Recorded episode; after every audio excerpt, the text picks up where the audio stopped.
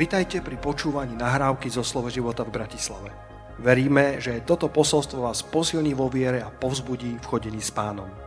Ďalšie kázne nájdete na našej stránke slovoživota.sk Dnes mám pre vás pripravené e, vyučovanie, kázanie, ale predtým, než vám poviem tému, tí, ktorí ste online a sledujete nás na YouTube, tak tú tému už vidíte. Vy, ktorí ste v sále, tak zatiaľ nie. Ale chcel by som sa vás spýtať na tri mená, či ich poznáte, či vám to niečo, niečo hovorí. Joše Bašebet, Eleazár a Hararčan Šama. Dvihnite ruku, ak vám niečo tieto mená hovoria. Chcem vidieť vaše ruky, nebojte sa, nebudem vás vyvolávať. Aspoň jedno, ale ideálne by bolo všetky tri.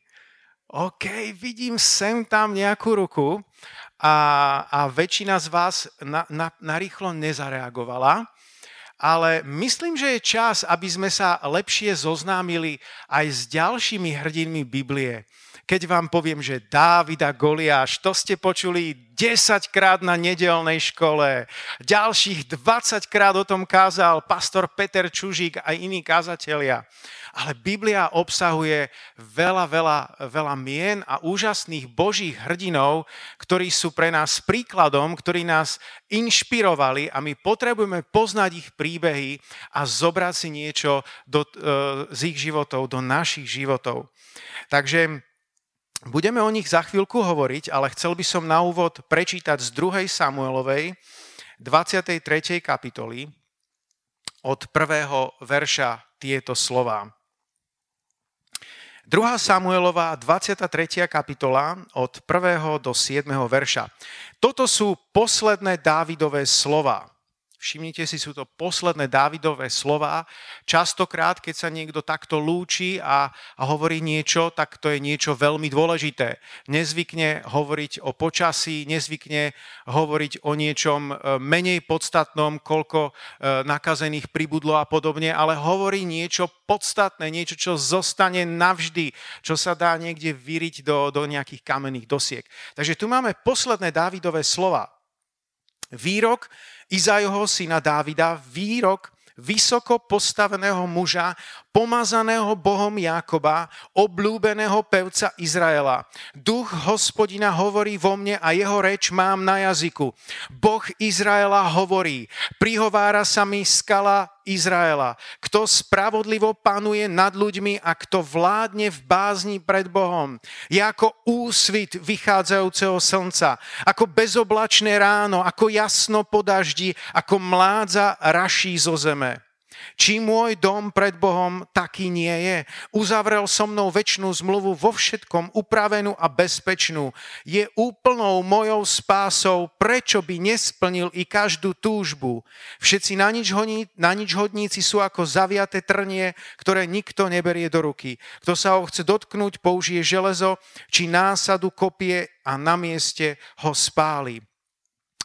Takže tu máte uh, máte e, také, také superlatívy, alebo ako by ste chceli byť, ak by ste chceli byť ako úsvit vychádzajúceho slnka, ako bezoblačné ráno a tak ďalej. Je to krásne, aké, aké metafory tu e, Božie slovo používa, aké krásne príklady tak aký máme byť? Dávid tu hovorí, v podstate tu definuje skutočného muža. Takže všetci muži, majte sa na pozore, všetci mladí muži, spozornite, aký by ste mali byť. Toto je definícia skutočného Božieho muža. Dávid bol vysoko postavený, ale ja si to dovolím povedať tak, že že je to pre tých, ktorí chcú byť vysoko postavení nielen v očiach ľudí, ale v, očiach Boha. Aký máme byť?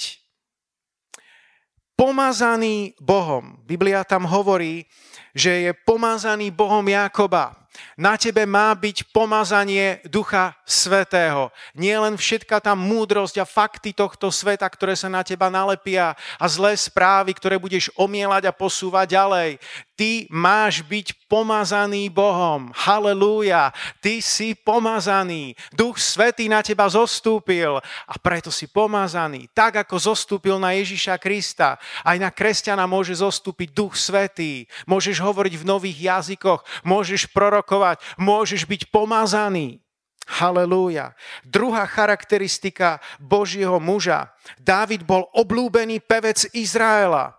Môžeš byť ten, ktorý uctieva Boha. Nie len ten, ktorý počúva nejakú svetskú muziku alebo nejaké známe, e, známe hudby k existujúcim filmom, ktoré poznáš. Ty buď ten, ktorý uctieva aj Boha. Ty buď ten, ktorý iniciatívne otvorí svoje srdce, otvorí svoje ústa a začne uctievať a chváliť živého Boha. Halelúja. Tretia charakteristika Duch hospodina hovorí vo mne. Tretia charakteristika je, že Boh hovorí k tebe. Ako Boh hovorí k tebe. Nájdi ten spôsob, ale musíš mať nejaký priestor na to, aby Boh mohol hovoriť k tebe. Jeden zo spôsobov je, že si otvoríš Božie slovo a že budeš hľadať, čerpať, nachádzať poklady, skryté veci, aby Boh hovoril k tebe.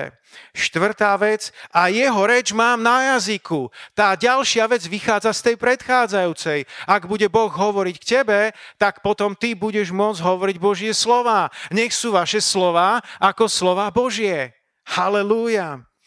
A ďalej pokračuje takto, kto spravodlivo pánuje nad ľuďmi a kto vládne v bázni pred Bohom.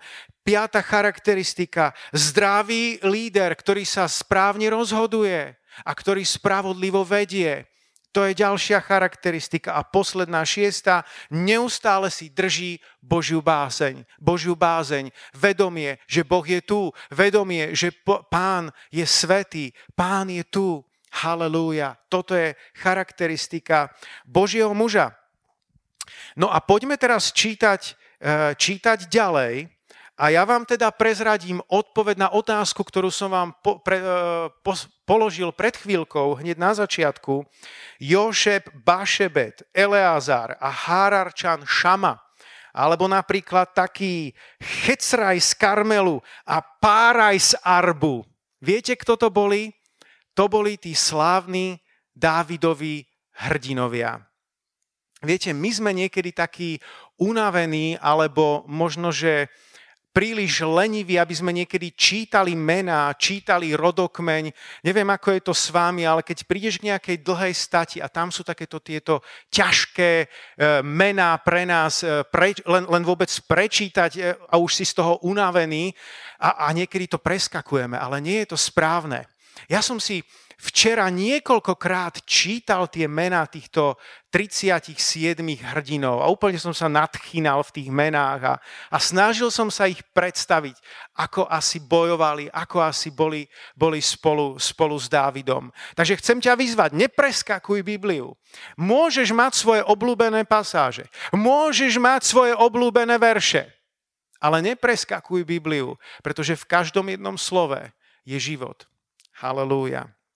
Ale my sa pozrieme na niekoľko z týchto hrdinov, ktorí sú typickí a ktorí patrili k tým predným hrdinom, o ktorých je napísané, čo, čo vykonali. Halelúja.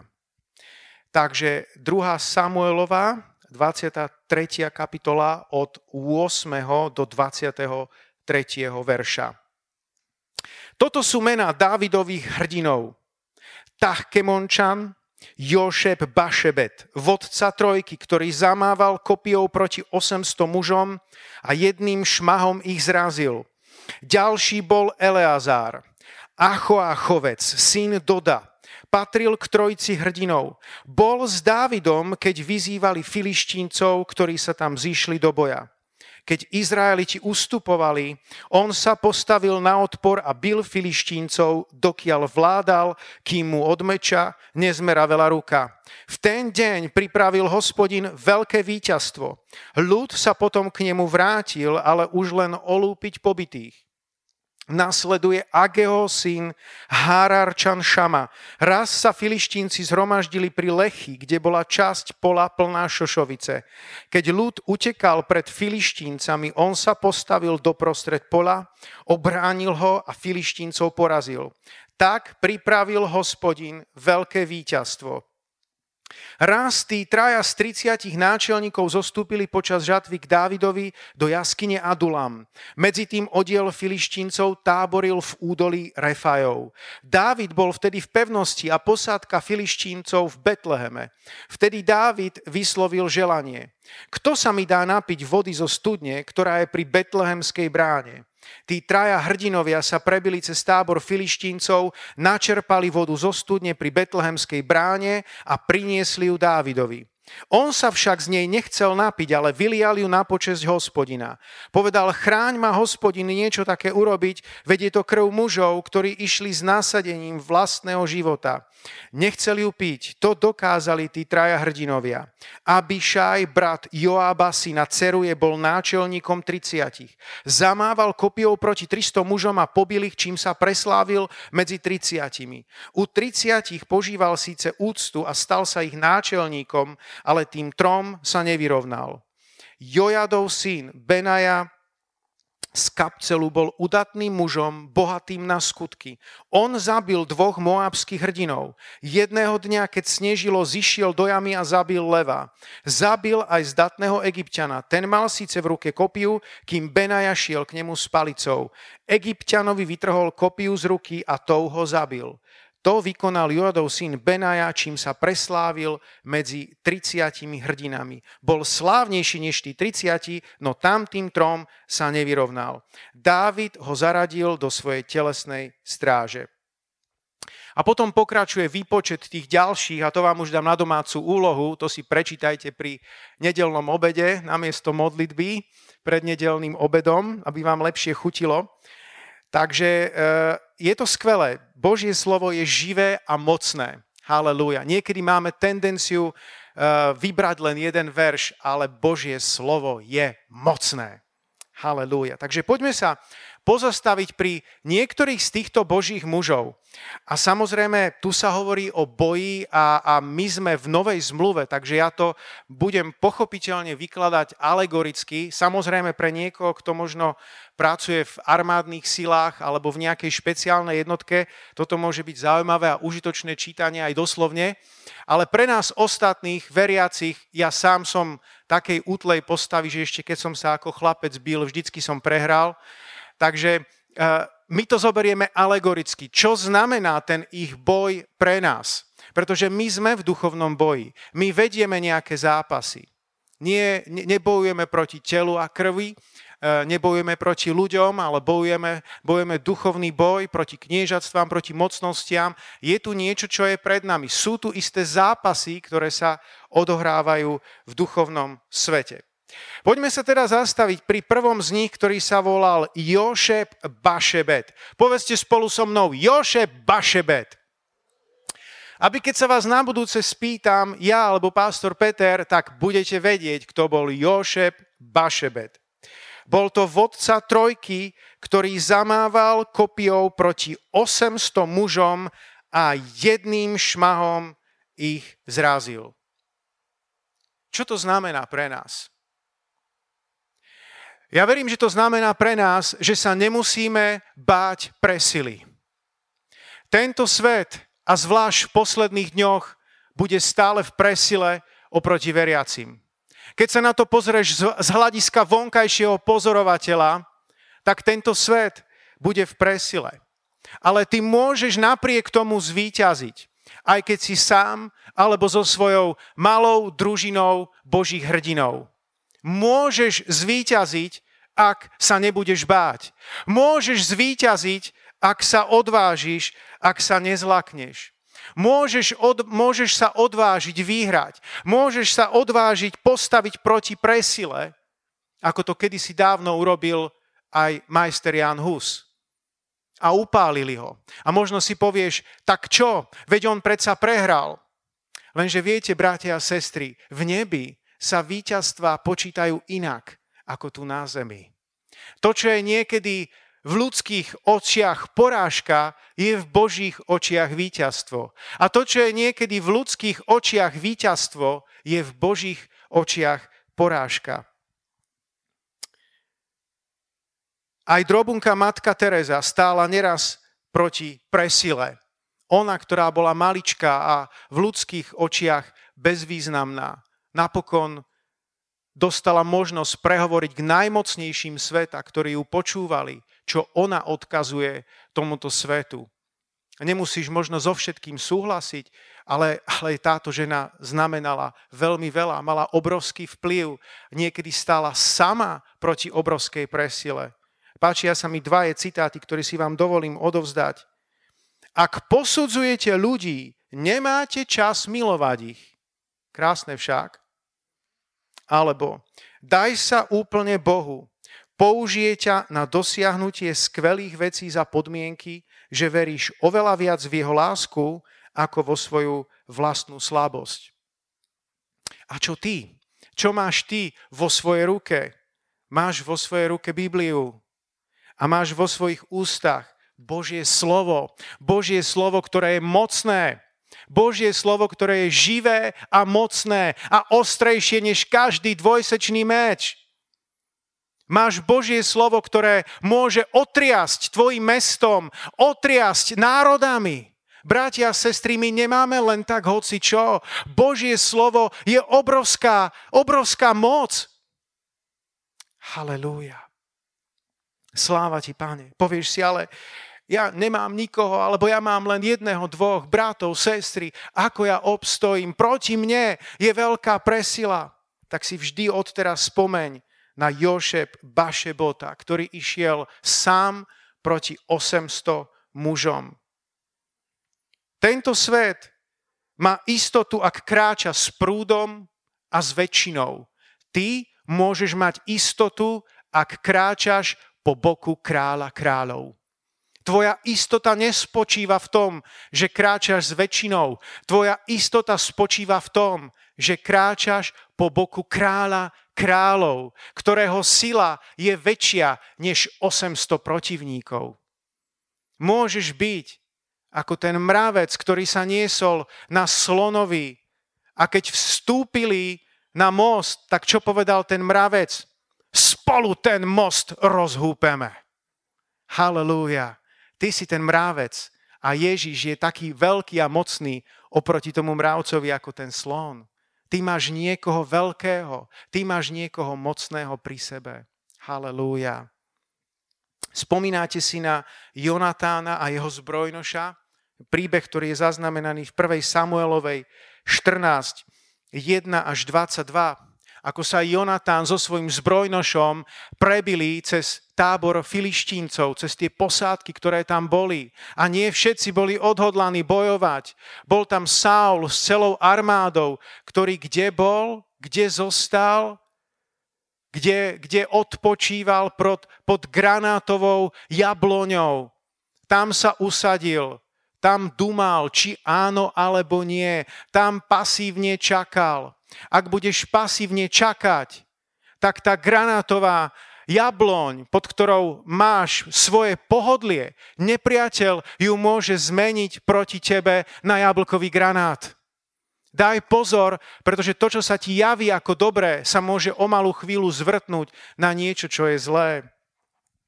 Halelúja. Boh ťa volá do priesmiku, do nepohodlia, tam, kde bojoval Jonatán so svojím zbrojnošom, nie pod granátovú jabloň.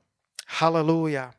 Nepotrebuješ tisíce ľudí. Dávid, e, teda Jonatán, mal akurát svojho zbrojnoša a tomu stačilo. Halelúja. Saul reprezentuje zotrvačnosť. Chce mať len všetko pod svojou kontrolou. Spočíta ľudí, zistí, k tomu chýba. To je presne, čo Saul robil, keď to budete čítať doma v tom príbehu.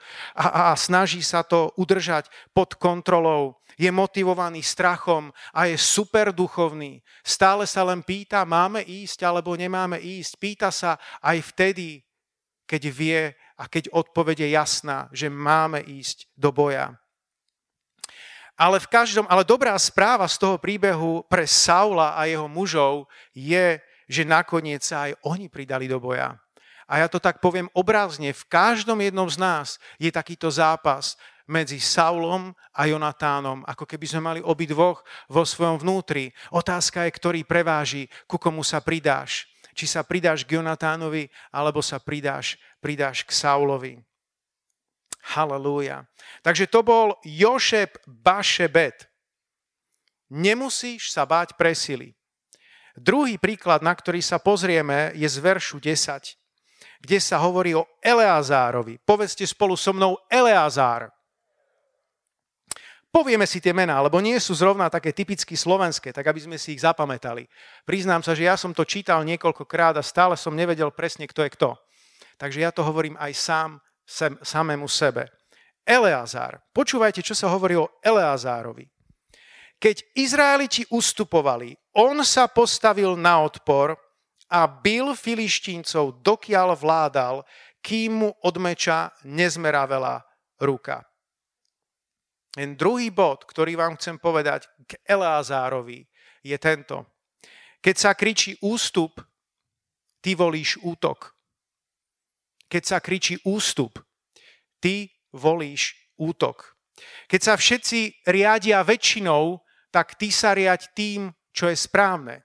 Bez ohľadu na to, čo to stojí. Nenásleduj zástup. Radšej nech zástup, ak chce, nasleduje teba. Viete, že aj zástup napokon dospel k názoru, že Ježiša je najlepšie ukrižovať. Nie vždy má väčšina pravdu. Nie vždy má zástup pravdu. Nie vždy bude v posledných dňoch zástup a väčšina mať pravdu. To samozrejme neznamená, že automaticky má vždy nejaký menšinový názor, nejaký alternatívny názor pravdu. Iba hovorím, že musíme byť na pozore, aby sme sa nenechali strhnúť niečím, čomu automaticky verí väčšina. Ak ostatní hrešia, ty nehreš. Ak ostatní chcú žiť v kompromisoch, ty ich nemusíš nasledovať. Ak niekto povie, ale to predsa robí každý, to ešte neznamená, že to musíš robiť aj ty. Halelúja. Ak ostatní hovoria, že toto nie je čas urobiť dobrý biznis, ty nájdi spôsob, ako urobiť dobrý biznis. Nájdi potrebu a náplň ju. Bojuj dovtedy, kým vládzeš. To je posolstvo, ktoré nám zanechal Eleazar. Nech ti obrazne povedané, alegoricky povedané, zmeravie ruka od meča. Využívaj čas a bojuj dobrý boj viery, ako nás to pozbudzuje písmo v Novom zákone. Čo to znamená? Že dnes pracuješ pre Božie kráľovstvo, dnes slúžiš Bohu tak, ako keby to bola tvoja posledná hodina. Príde posledná hodina, príde hodina temnoty, nevieme kedy príde deň D, ale keď je čas, tak poďme konať. Kto vie robiť dobro a nerobí ho, tak má hriech, hovorí Biblia. Takže poďme konať, poďme, poďme pracovať na Božom diele a bojovať, kým vládzeme ako Eleazár. Halelúja. Ešte jeden skutok viery. Ešte jedna láskavosť. A už vidíš, ako prichádzajú proti tebe. Ako, ako, ako melieš z posledného. Ale ešte pošleš jeden pozbudivý WhatsApp. A už prichádzajú nepriatelia. Už ťa obklúčujú a ty už nevládzeš. Ale dobre, ešte budem svedčiť tomuto jednému a tomuto druhému poviem milé slova. A už prichádzajú nepriatelia, už idú proti tebe. Ale ešte sa pomodliš za jedného chorého v mocnom mene Ježíš a už prichádzajú a tvoj, tvoj meč už meravie v tvojej ruke, ale ešte urobíš jeden nákup pre chudobného a ešte urobíš jeden dobrý skutok a už prichádzajú proti tebe a zdá sa ti, že to je tvoj koniec, ale ešte dáš jedno posledné kázanie a keď už ti naozaj meravie ruka v tom meči a už cítiš, že už je to tvoj koniec, tak vtedy príde Ježíš. Vtedy príde ten posledný deň a budeš navždy s pánom. Halelúja. Halelúja. To je posolstvo Eleazára. Ten, kto zotrvá do konca, bude spasený, hovorí, Biblia. A príde posledný deň, keď bude každému z nás odplatené podľa jeho skutkov.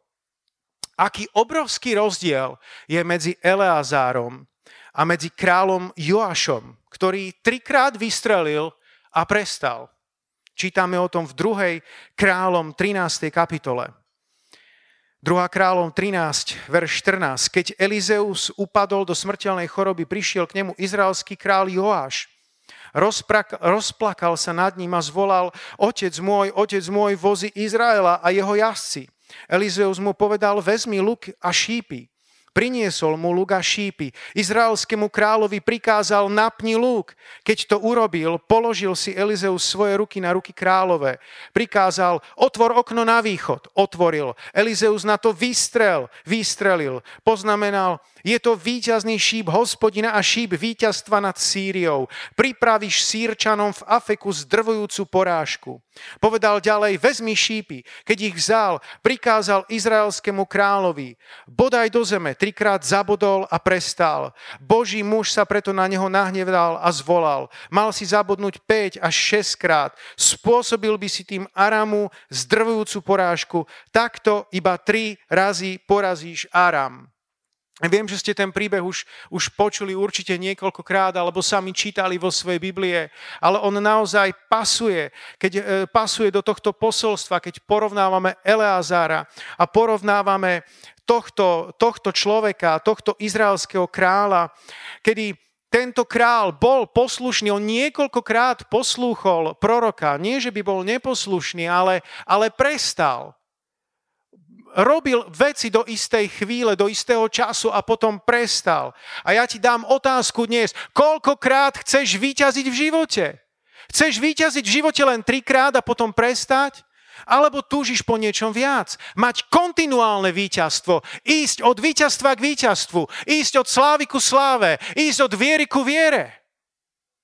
Neprestaň potom, že urobíš niečo jeden, dva alebo trikrát a potom prestaneš a povieš, no, ale to nemalo až také veľké ovocie.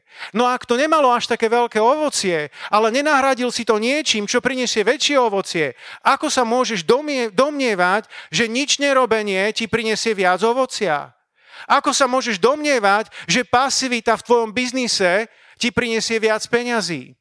Ak si niečo robil a nenieslo to dosť ovocia, je čas premýšľať, je čas možno veci prenastaviť, ale nemôžeš sa stiahnuť a byť pasívny. Amen. Halelúja.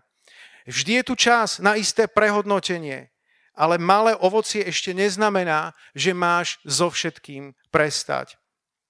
Iste poznáte Tolkiena, autora tých eh, slávnych eh, románov Hobbit a Pán prstenov. To boli len jeho bokovky, to on robil len tak po večeroch, písal to pre svoje deti. On celý deň pracoval na anglickom slovníku. Koho zaujíma anglický slovník? Ten z hľadiska nejakej významnosti po toľkých rokoch nikoho dnes nezaujíma. Ale ak sa opýtate dnes mladých ľudí, každý videl filmy Hobbit a Pán prstenov je niečo, čo robíme možno len po večeroch. Možno si nájdeš niekedy po práci hodinku, polhodinku na niečo a povieš si, niekto sa na to pozera, a čo ti toto už pomôže, to je len malá vec. Možno z tej malej veci raz bude veľká vec. Halelúja.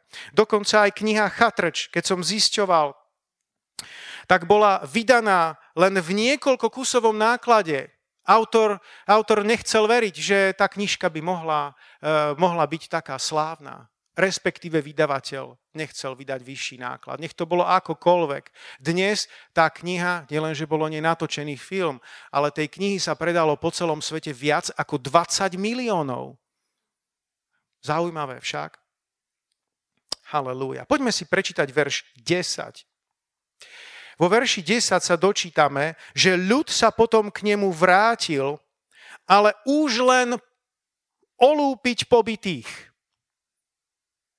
Eleazar niečo spravil. Eleazar išiel príkladom. Tvoj príklad pomáha ostatným. Tvoje víťazstvo otvára dvere pre víťazstvo ostatných. Tvoje víťazstvo tak nezostane len tvoje vlastné víťazstvo ale ostatným pomáhaš svojim prielomom. A vidíš to v rôznych oblastiach života. Vidíme to v atletike.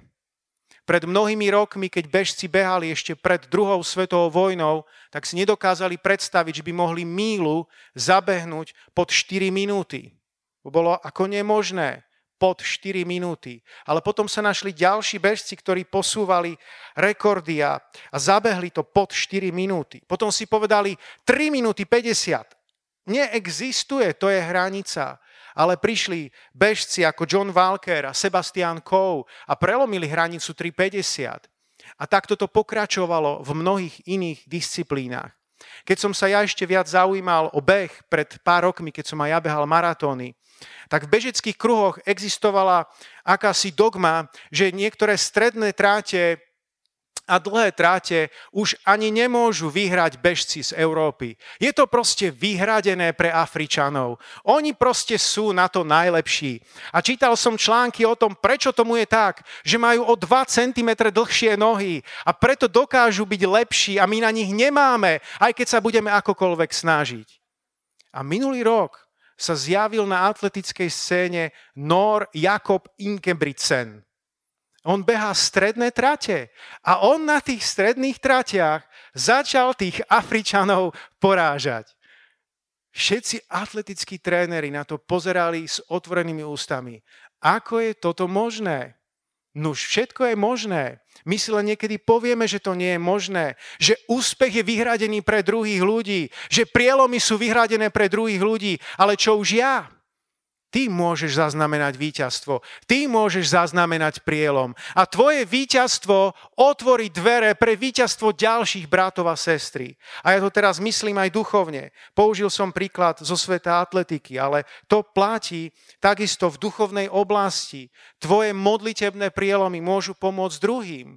Ak sa ty budeš modliť za niekoho za uzdravenie a bude uzdravený, to pomôže ďalším, aby nabrali smelosť a modlili sa s takou istou horlivosťou a vierou. Ak to funguje jemu, môže to fungovať aj mne. Halelúja. Možno si žil v predstave, veď to len ten slávny evangelista zo zahraničia môže sa modliť za chorých. Nie, môže to byť niekto zo Slovenska, môže to byť niekto z nás, môžeš to byť ty, kto sa bude modliť za chorých, môže to byť niekto z nás, kto sa bude modliť za niekoho, kto je uzdravený z nevyliečiteľnej choroby. Halelúja. Amen. Sme budovatelia ciest. Čo to znamená? Ak neexistuje niekde diálnica, existuje len cesta prvej triedy, tak ak ideš z mesta A do mesta B, tak ti to trvá istý čas. Ale keď sa vybuduje diálnica, tak ten čas sa skráti, tá cesta sa zrýchli. Jednoducho ľuďom, ľuďom to pomáha. My istým spôsobom budujeme cesty, budujeme, budujeme chodníky, po ktorých budú môcť iní ľudia kráčať. Nezabudni na tých, ktorí kráčali a ktorí bežali pred tebou. Ak ty sa dneska vezieš na nejakej ceste, nezačalo to tebou, boli iní, ktorí stavali pred tebou. Ak dnes používaš cestu prvej triedy a staviaš diálnicu, a myslím to teraz aj duchovne, tak nezabudni na to, že tí, čo stavali cestu prvej triedy, možno stavali na základoch tých, ktorí mali tam cestu druhej triedy a tí pred nimi bola tam nejaká hradská. My, ty si v podstate, ty a ja sme v podstate nič nového nezačali. My sme len nadviazali na vieru druhých, na prácu a službu druhých. Ježiša ako náš základ ani nebudem spomínať, to je jasné, ale kde by sme boli bez otca Abraháma? Kde by sme boli bez prvých apoštolov? Kde by sme boli bez rannej cirkvi? Kde by sme boli bez apoštolských otcov? Kde by sme boli bez cirkevných otcov? Kde by sme boli bez reformátorov? Kde by sme boli bez všetkých prebudencov? Kde by sme boli bez tých, ktorí kráčali vo viere pred nami? Halelúja. Takže je to úcta rešpekt voči tým, ktorí stavali cesty pred nami. A my ich vylepšujeme. My staviame cesty vyššej úrovne, diálnice. Ale má to jeden háčik, keď som nad tým premýšľal a modlil sa, že duchovný pokrok nie je taký automatický ako technický pokrok. Dnes vo svete techniky je všetko lepšie, ako bolo pred 100, 200, 300 rokmi. Ale v duchovnom svete duchovný pokrok nie je automatický. Ak začneme žiť duchovne plitký život, tak veľmi pomaly, ale isto začne džungla tohto sveta rozvrácať cestu a podomielať to, čo sa zdalo väčné. Už ste videli niekedy diálnicu, ktorá bola postavená v džungli? Sú krajiny, ktoré majú obrovské prálesy a džungle a snažia sa spojiť nejaké veľké mestá A niekedy majú taký nápad, však tadiaľ to dáme tú cestu, však cez ten prales to pôjde. Boli také pokusy a zistili, že to nie je vôbec také jednoduché. Že tie obrovské, mohutné stromy a ten prales, ktorý tam je, má takú obrovskú silu, že dokáže tú cestu e, nahlodať, tie koreň, tá koreňová sústava tých stromov začne tú cestu vyvrácať. A nakoniec tá cesta je neprejazná. Dajme pozor aj my na to, aby vlažnosť, ktorá sa nasťahuje do našich životov, nespôsobila potom, že povstanú korene horkosti, ktoré náberú na sile a potom tá krásna cesta bude plná výmolov, neprejazná a neužitočná. Čo teda urobíš s cestou, po ktorej kráčaš? Ježiš je tou cestou. Alebo môžeme to povedať aj inak. Ježiš je tou cestou, po ktorej kráčaš. Do akej miery sa Ježiš, tá cesta, prejaví v tvojom živote. Bude o pár rokov jeho cesta v tebe krajšia, väčšia, rýchlejšia, alebo bude úbohá, zarastená a pomalá. Poďme do verša 11 a poďme k našemu tretiemu hrdinovi dneška verš 11, Hárarčan Šama. Povedzte spolu so mnou, Hárarčan Šama. Hárarčan Šama. On sa postavil doprostred poľa, obránil ho a filištíncov porazil. Tak pripravil hospodín veľké víťazstvo. A môj tretí bod dnes k vám je, že si povolaný brániť to, čo je sveté tento Hárarčan Šama bránil obyčajné šošovicové pole a keď bolo treba ustupovať, on sa zastavil a bránil to všetkým, čím šlo, aby ubránil toto pole. Ty a ja sme povolaní brániť isté polia, brániť isté územia, brániť polia pravdy, brániť územia. Keď hrozilo nebezpečenstvo, tak on nehľadal úkryt ty sa nesnáš iba prežiť posledné časy. Poznám kresťanov, nie ste to vy, ale sú kresťania, ktorí, ktorí vnímajú posledné časy, že ich potrebujú prežiť, že nejako, a keď to bude ešte tuchšie, tak nejaký úkryt, aby to vydržali až do posledného dňa. Toto nie je Ježišov duch takto ťa Duch Svetý nebude nikdy viesť. Boh ti nedáva iba nejaké pomazanie na prežitie. Boh ti dáva pomazanie, aby si vyťazil. Ako som spomenul na začiatku, nie vždy to bude sa zdať ako víťazstvo v očiach tohto sveta. Ale ne, ne, neostaň pasívny, neostaň niekde v úkryte. Biblia hovorí, že máme byť svetlom sveta, že máme byť solou zeme, církev, miesto, kde Boh prebýva, miesto, kde prebýva Boží ľud. To má byť ako mesto, ktoré je postavené na vrchu, nie ktoré je niekde skryté, kto nikto nevie, kde je. Halelúja. Takže sme povolaní útočiť, ale sme povolaní aj brániť. Hararčan Šama niečo bránil. Čo máme brániť? Máme brániť pravdu. Máme brániť kresťanské hodnoty. Máme brániť jedný druhých, ak na nich niekto iný útočí. Dnes už dokonca aj také normálne tvrdenie musíme brániť, že muž je muž, že žena je žena a že neexistuje nič medzi tým. Keby som toto kázal pred desiatimi rokmi, tak si poviete, čo sa mu stalo. Ale dnes musíme kázať aj takéto základné pravdy. A ja, ja vám dám otázku, prečo muž, ktorý sa preoperuje za ženu a ide súťažiť na atletických disciplínach, vyhráva tie atletické disciplíny, je to férové, on sa oháňa svojimi právami.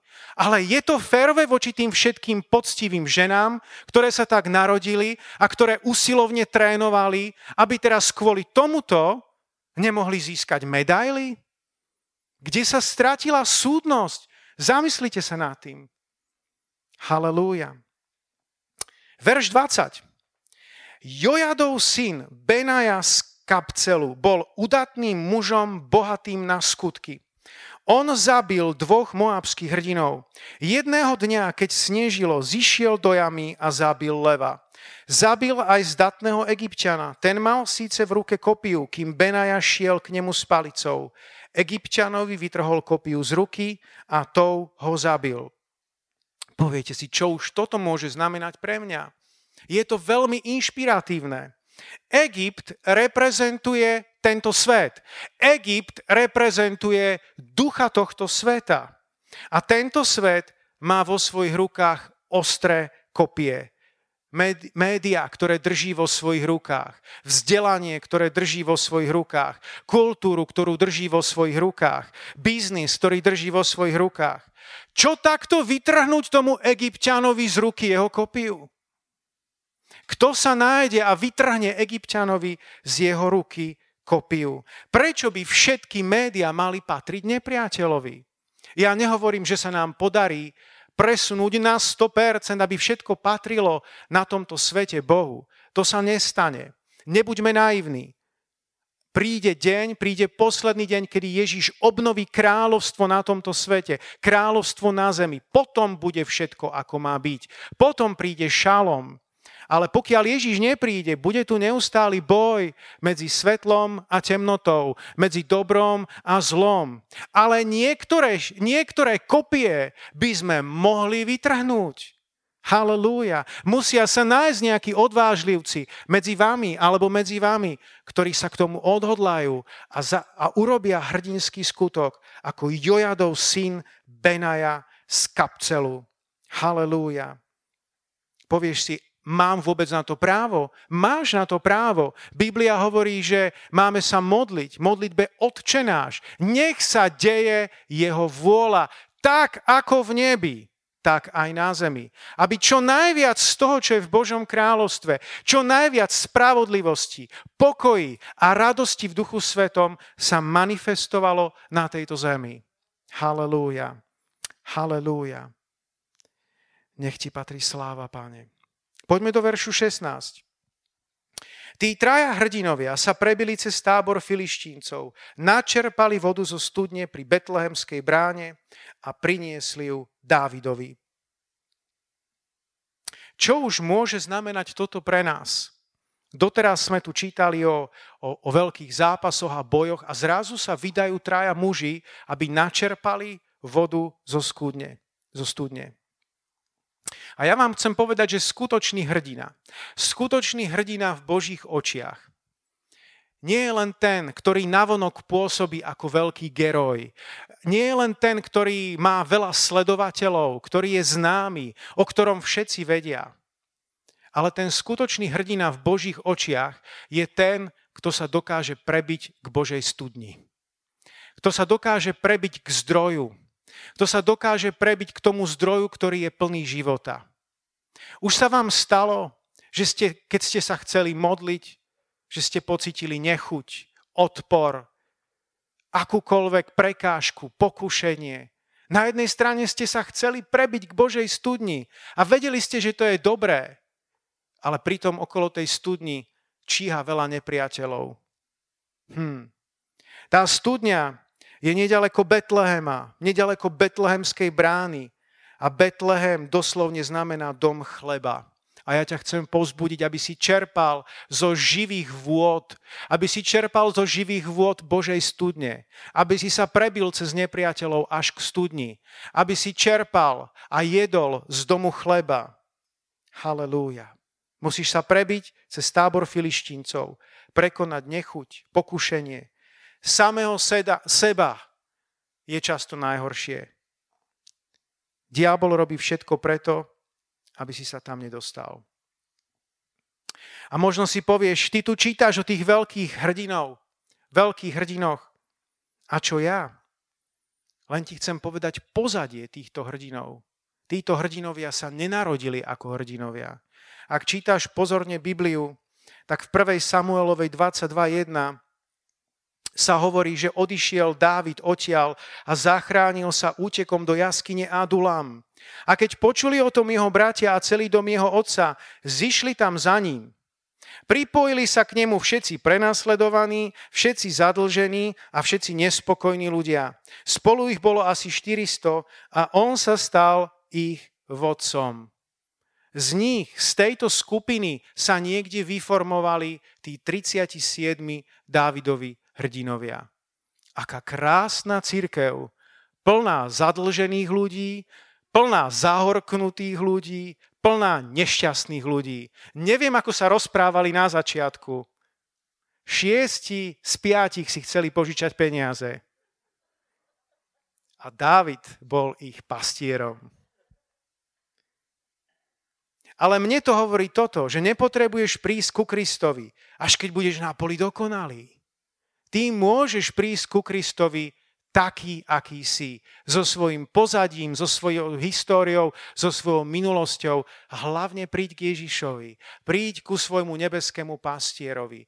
A keď už ti pomohol, keď už si sa dostal z najhoršieho a si v tom jeho tábore a prichádzajú ďalší, tak buď jeden z tých veliteľov, jeden z tých hrdinov, ktorý pomáha tým ďalším, aby aj oni sa stali hrdinmi. Amen. Keď budete doma čítať mená tých zvyšných hrdinov, ku ktorým sme sa dnes nedostali, tak vám chcem pripomenúť, že na poslednom mieste je spomenutý Uriáš. Zvláštne, že práve ten, ktorého Dávid zradil, sám veľký král Dávid, Uriáš, manžel Batšeby, s ktorou sa Dávid vyspal, aby zakryl potom svoj hriech, tak ho poslal na, na istú smrť. Kto vie, možno je to preto, aby sme si uvedomili, že poslední budú prví. A možno preto, aby to niekomu pripomenulo aj Dávidov hriech. Čo je pre mňa však úplne kľúčové, krásne a čo vám chcem odovzdať na záver, že všetci tí hrdinovia, ktorí sú zmienení, nie len tí traja, štyria, o ktorých som dneska hovoril podrobnejšie, oni majú svoje meno. Sú tam vymenovaní všetci. Halelúja. Boh takisto vie o tebe. Ty nie si nejaký bezmenný hrdina. Boh chce z teba urobiť svojho hrdina. Nezabúda na teba. Vie, kto si. Pozná tvoje zápasy a so s každým jedným ti chce pomôcť. Halelúja. Sláva ti, páne. Poďme sa postaviť spoločne. Na záver chcem zrekapitulovať. Nemusíš sa báť presily, buď ako Jošep Bašebet. Keď sa kričí ústup, ty volíš útok ako Eleazár. A si povolaný brániť to, čo je sveté, ako to urobil Šama.